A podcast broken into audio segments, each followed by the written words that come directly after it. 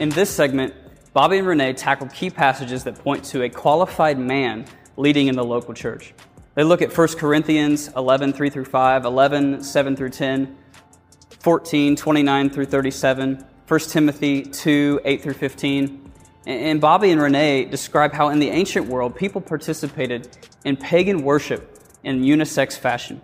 They discuss the often debated authority of prophesying compared to teaching. And Bobby shows how, in the Corinthian cultural context surrounding some of these key passages, how it helps us interpret the cultural context. Bobby describes the specific role of the elder in the local church and that there's a gender specificity in the biblical mandate on eldership. I'm going to take you through three key passages, maybe four, that talk about the unique role of qualified men to lead in the church. And I'm going to cover a lot of material fast, and some of you may be saying, wait, what? What was that? And uh, we'll try to answer some questions, and then we have more resources on this one. So the first one is this. The apostle Paul is writing to the Corinthians, and uh, there's two sections in First Corinthians where women are going to be um, told how to honor male headship in the local church.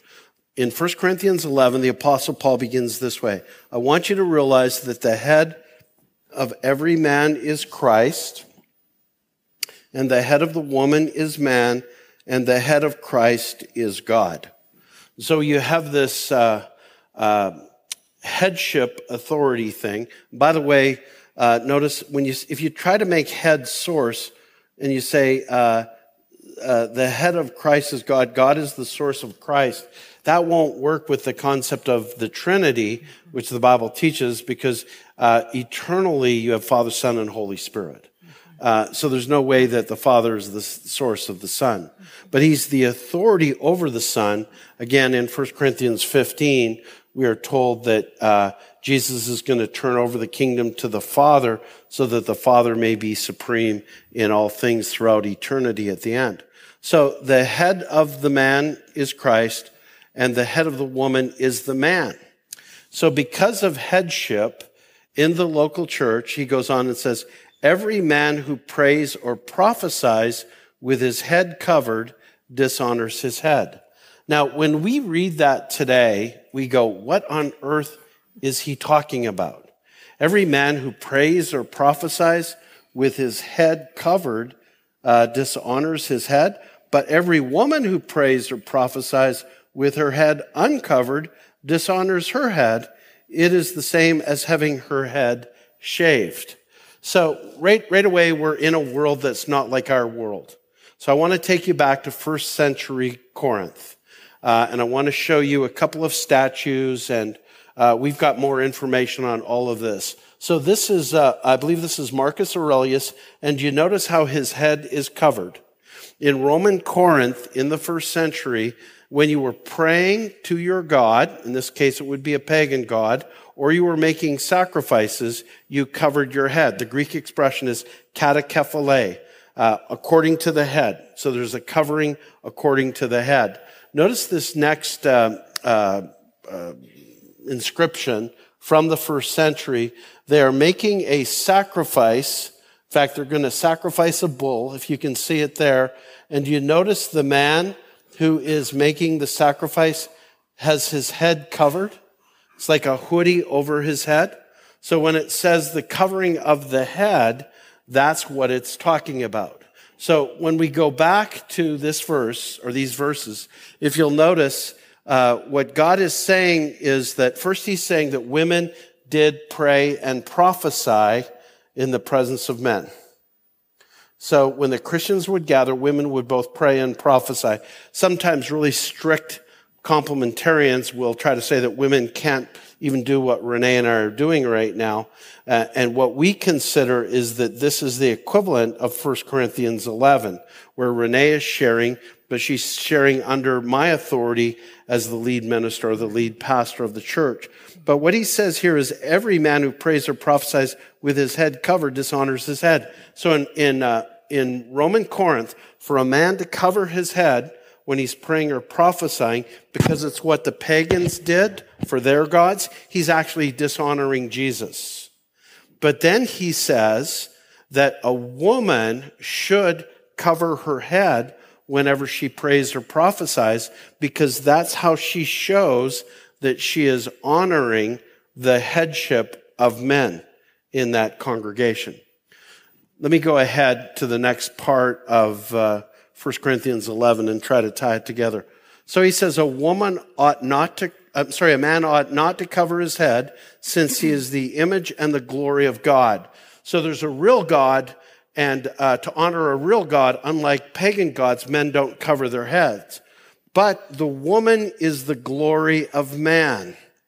Now, notice what he says here about the Genesis account and the creation of Adam first and primogeniture. For the man did not come from the woman, but the woman from man. Neither was man created for woman, but woman for man. So he's going back and he's saying there is a headship authority in the local church based on the created order. For this reason, what reason? The created order. It is for this reason that a man ought to have authority over I'm sorry, it is for this reason that a woman ought to have authority over her own head. Uh, and he says, and also because of the angels. The idea there is that in the ancient world, the, the angels were watching, and I think it's true even today, angels are watching what we do, and proper order in the spiritual realm matters to God. Now, the natural question about all of this, then, people will say is, well, then, should we have women who cover their heads. In the first century, a woman covering her head communicated that when she's doing a religious act that may look like she's throwing off authority, covering her head shows that she's under authority. In this case, under the authority of male leadership in the local church. So she would cover her head. Today, in our culture, covering your head does not communicate what it did in Roman Corinth. So when Harpeth Christian Church was started, we made a decision. And here's the decision. We're going to allow women to do the equivalent of praying and prophesying. And the whole conversation around prophecy, uh, I'm just going to summarize it by saying prophecy in the New Testament did not have the authority of teaching. And uh, we're going to come to that in just a second. So you can see prophecy had to be weighed and evaluated when uh, we made the decision that when we have women doing the equivalent of that, we're only going to ask women that we know they believe in male leadership, they honor the leadership of their husband, and they honor the leadership of the elders of the church. And so that's been our way of doing our best with that question. I'm going to move on to another passage in 1 Corinthians uh, that uh, is important in this, and it's 1 Corinthians 14. So in 1 Corinthians 14, uh, the apostle Paul is describing how they would prophesy and they would speak in tongues. If you will, pay attention. I believe this starts in verse 26. No, it's 29. Two or three prophets should speak and the others should weigh carefully what is being said. So in, in their assembly, there would be prophecy. He said two or three should speak. And then he said it's to be weighed. Now, in the first century, when people prophesied, it was to be weighed and evaluated. Who were the people doing the weighing and evaluating? The people doing the weighing and evaluating were the spiritual leaders of the church, the elders or the evangelists, the, the, the minister. They were to, they were to weigh out and evaluate, as it says in 1 Thessalonians, test prophecy, or in 1 John chapter 4, uh, it says, uh, test the spirits. So there's a weighing that goes on. If a revelation comes to someone who is sitting down, the first speaker should stop, for you can all prophesy in turn so that everyone may be instructed and encouraged. The spirits of the prophets are subject to the control of the prophets. So he says, if you have a prophecy, you can actually stop it. Uh, it's not like when you're prophesying by the Spirit that you can't stop it. You can. He says the spirits of the prophets are subject to the control of the prophets, for God is not a God of disorder, but of peace, as in all the congregations of the Lord's people. So he's talking about prophecy. When prophecy is going on and there's the weighing of prophecy, notice what he says next. Women should remain silent in the churches. The Greek word for churches here is ecclesia. It's, it's the, what we call the service. Uh, during the service, women should remain silent. The word is, uh, it's the Greek word hesukia. It does not mean absolute silence. There's a word for that we're going to come across. It's sagao. This is hesukia, which means have a quiet demeanor during the weighing and evaluation of prophecy. Uh, women are not allowed to speak during that time where there's the weighing and evaluation of prophecy, but must be in submission as the law says. What does that mean? Well, we've already seen what it meant. It meant the creation account because uh, the order that uh, he just spoke about earlier in 1 Corinthians 11, that Christ is the head of man, uh, man is the head of woman, that goes back to the creation account, as we've seen, which is his reference to the law. So during the weighing and evaluation of prophecy, women are to be quiet. If they want to inquire about something, they should ask their own husbands at home, for it is disgraceful for a woman to speak in the assembly in a questioning way, is what he means during prophecy. Then he says, uh, uh, or did the word of God originate with you? In other words, you don't get to make up your own rules. Or are you the only people it's reached? No, there's churches throughout the Mediterranean world.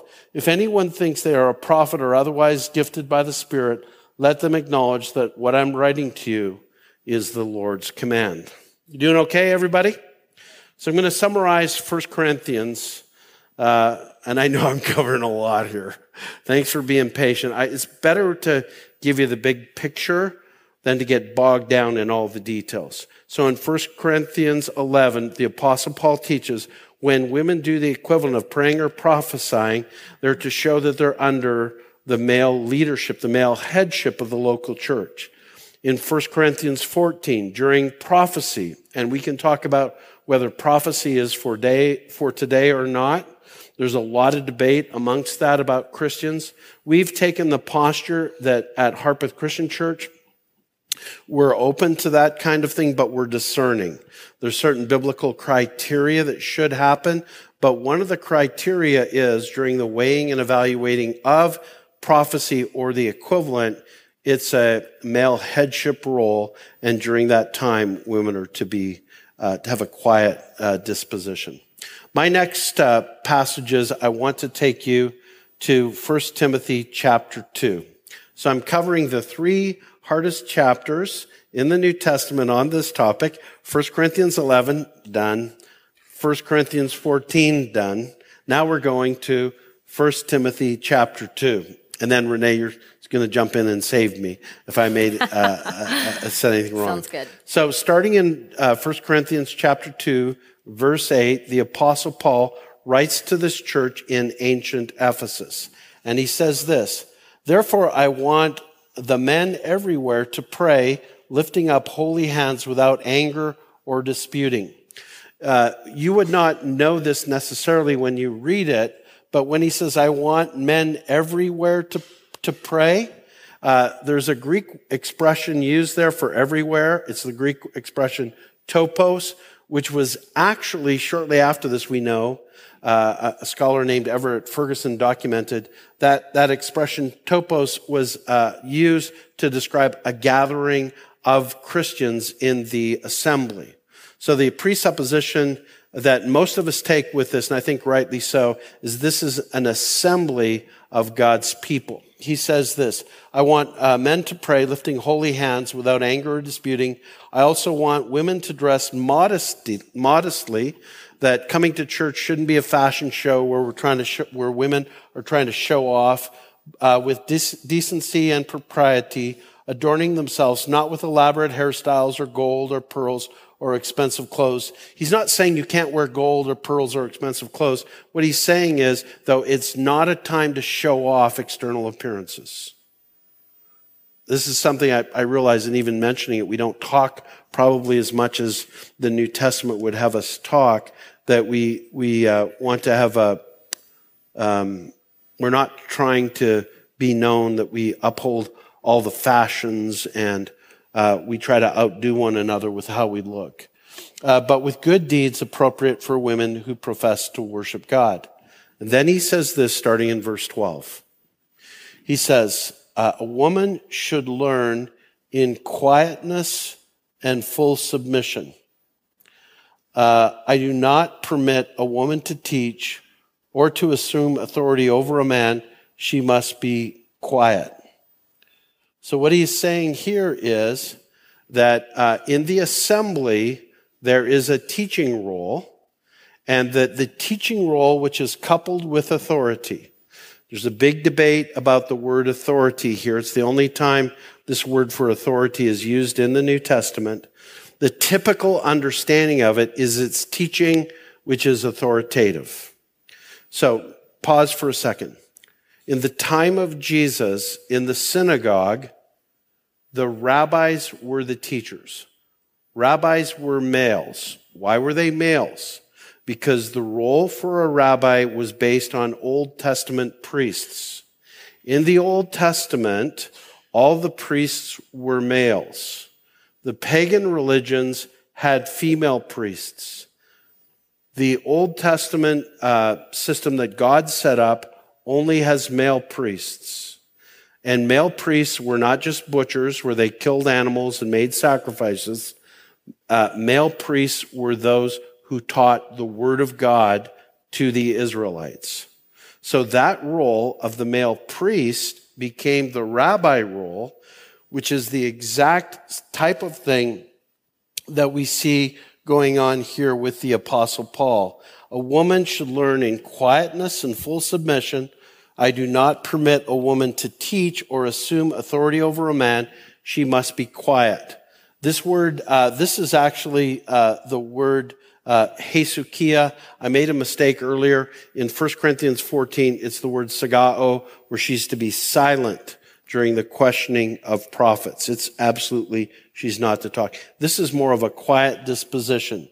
Now, so he has just said something that is scandalous.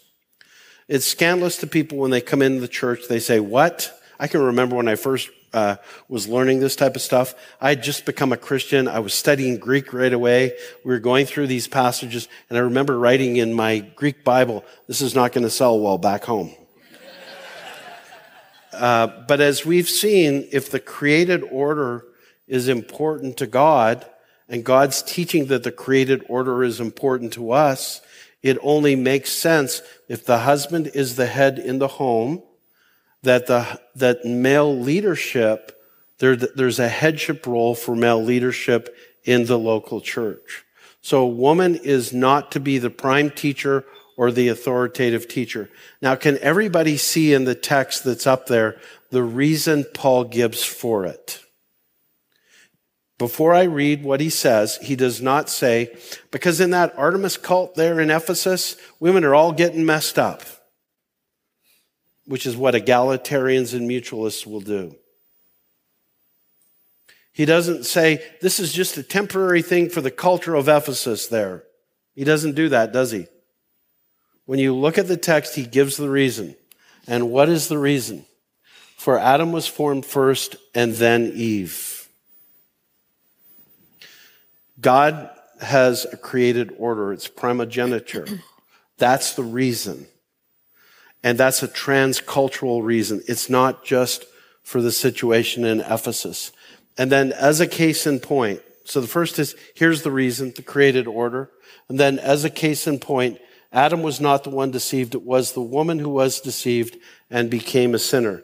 He is not saying that women are more susceptible to negative influence. What he's saying as, as a, as a case in point, as a precedent in history, don't forget what happened when men didn't show the kind of leadership they were supposed to.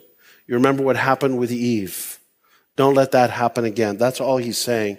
And then he says, but women will be saved through childbearing if they continue in faith, love, and holiness with propriety.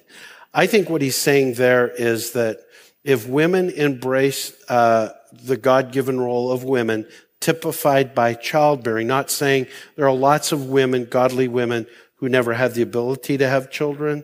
He's not saying that you somehow have to have children to be saved. He's saying you'll be saved from taking the role of the God intended for men if you embrace the role God gave for women, typified by childbearing. Mm-hmm. Renee, do you want to add anything there before? That's great. Yeah, I think um, a couple of thoughts. Um, the Dr. Oster, who I interviewed um, for this these chapters um, in our book, um, with those uh, pictures you showed, yeah. he was saying that um, pagan worship was a unisex affair. So they were actually behaving in interchangeable ways in Roman Corinth. You know, men covered their heads and women covered their heads. It was kind of just unisex. And Paul's like, no, we're not interchangeable. It's really, that was really cool to me yeah, that he yeah. pointed that out, that the people participating in the worship, male or female, were having their heads covered. And he said, don't act like that in the church. Act like a man and act like a woman and live out this headship and strong help that God created. And I do really appreciate the, um, the clarity that Paul gives us that Adam was formed first. He goes right ahead and gives us the reason. It's not a cultural reason. And then he moves right in into the very next chapter in 1 Timothy 3. He starts talking about elders. When right after mentioning authoritative teaching, which an elder is supposed to be able to do. That's right. So it's it's really. Let me. I'm going to cover the eldership thing really quickly here. This session's going a little bit long, but we'll make it up in the next one. So in the uh, Bible, uh, God teaches us to appoint permanent leaders in the local church for the role of, we call it elder, but in scripture, the role of elder equals the same as the role of pastor and equals the same as the role of overseer. There are three Greek words. And by the way, what I'm saying to you now, a lot of people don't hear it often, but it's a consensus of biblical scholars, like this is not a debated point, uh, that an elder, it's the Greek word presbyteros, uh, overseer, episkopos, and poimen, which is uh, pastor, that those three words are used to talk about the same group of people. And those people are all males.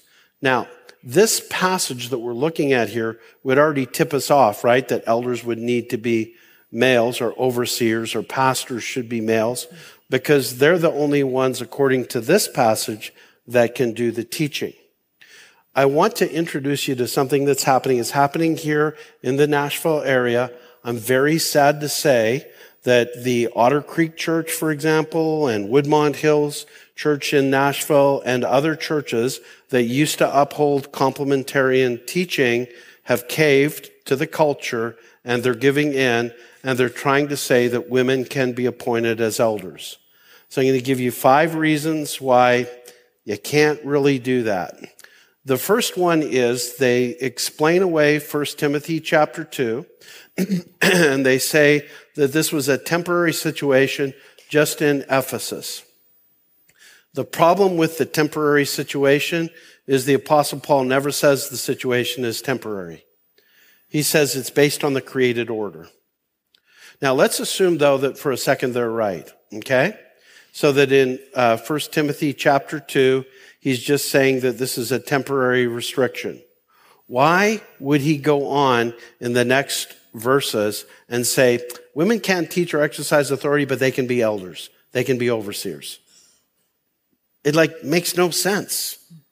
The second reason why it doesn't work is that when he describes it, contrary to what people are saying, there is a gender specificity in the adjectives for the people listed here. So he says this in 1 Timothy chapter 3 verse 1. Uh, here is a trustworthy saying, whoever aspires to be an overseer desires a noble task. Now, the overseer is to be above reproach.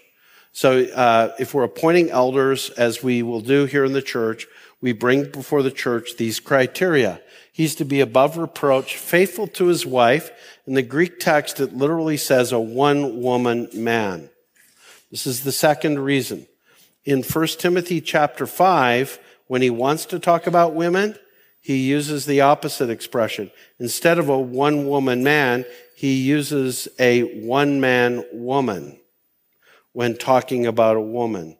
So if he wanted to do that, he would have let us know that. But then he goes on, he says, uh, temperate, self-controlled, respectable, hospitable, able to teach, not given to drunkenness, not violent, but gentle.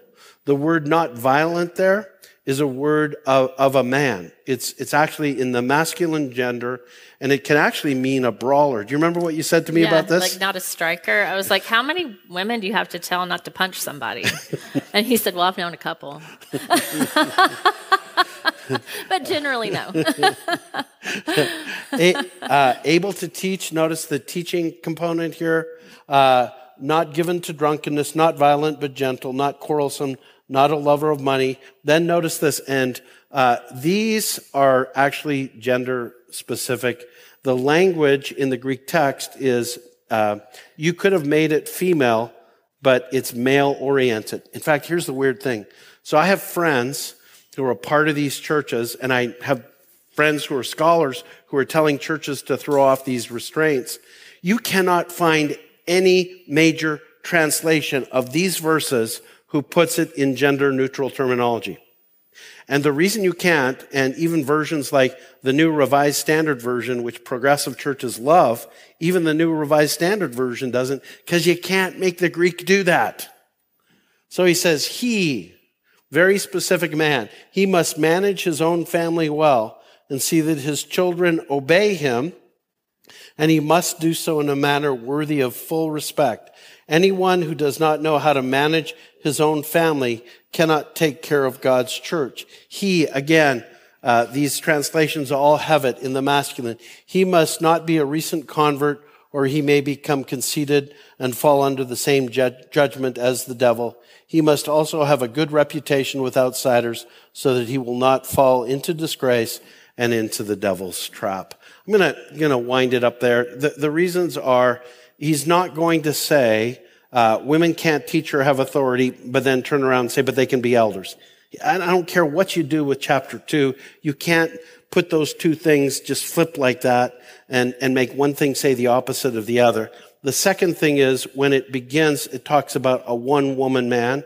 That's male specific. And then as you press through the rest of the, the text, it's male specific.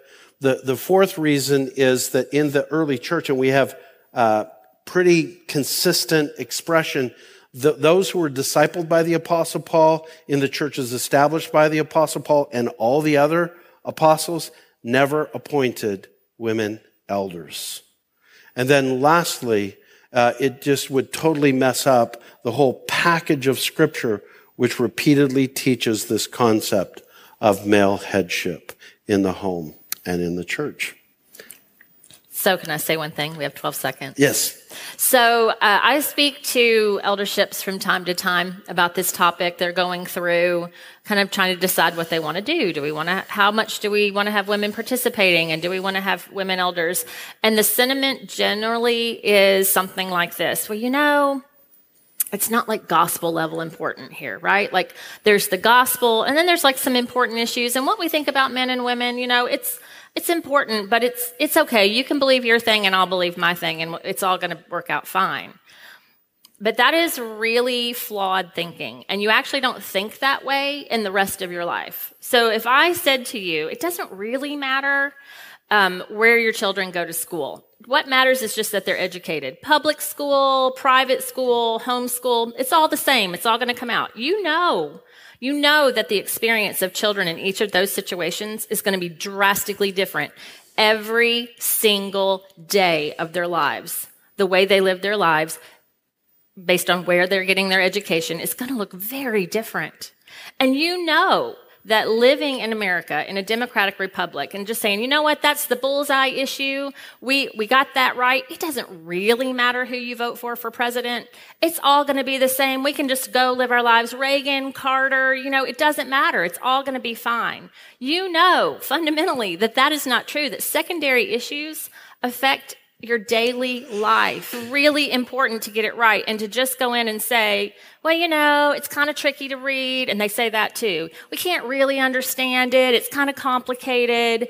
So why don't we just err on the side of letting women do a whole bunch of things? Cause to your point, your question earlier, JP, men have been kind of meanies in the past and kind of bad. So let's make up for it. Yeah. That's really bad thinking.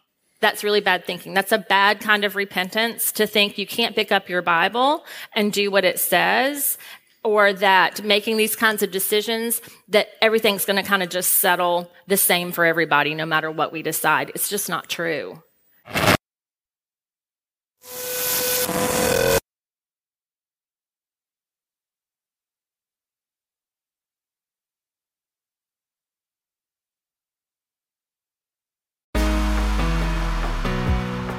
Hello, listener. Thank you for tuning into a Renew.org podcast. We want to invite you to join us this April in Indianapolis for our 2024 gathering, Courageous Renewal. We will feature speakers such as Anthony Walker, Tina Wilson, Bobby Harrington, Jonathan Storment, and so much more. Secure your spot now at renew.org slash events. That is renew.org slash events. Hope to see you there.